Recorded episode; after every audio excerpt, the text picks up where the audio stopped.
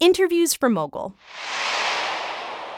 All the family needs to get in where they fit in, and that's out in the waiting room and leave things alone. And then let mom and dad have this moment. You know, nobody's on center stage but that baby and that mother. Okay, so dad comes in or your partner comes in behind the mother and the baby. Sorry, that's just the way it is in this case.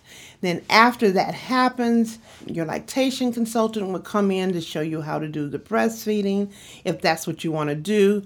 Don't feel pressured. If that's just not you, don't worry about it. The most important thing is the fact that you have a new little infant and the growth of that child in you is so important. So don't feel pressure that you have to and don't feel pressure that you don't have to. You know, just just love your child. Then after that goes past, they're not going to let you go until everything's working, and that means all the plumbing. So make sure that that's working for you.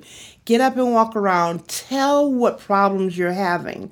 This is the time to say it. Say whatever it is you're feeling. If you're having an itch or a stitch or something that's bothering you, let the people know so they can help you out with that. Dad needs to get the car seat, which will probably already be in place, and then start schlepping some of that stuff home so when it's time to go home, it's not a lot of stuff. Now, one thing I do recommend for people who get a lot of flowers is to leave them for the NICU. There's so many little babies who don't have people that visit them or that are there to be around and to give that love and attention to the NICU. The nurses really appreciate it. It's such a sterile environment, but to give that to a young mother who's coming in the door to see something like that, oh, it just makes them, you know, they know their kids in a safe place and then they know that someone has brought them some more love by by bringing them flowers. So you're going to get a lot of stuff at your home.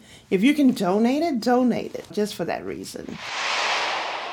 This is Jessica Lips. Thank you for listening. We'll see you next time.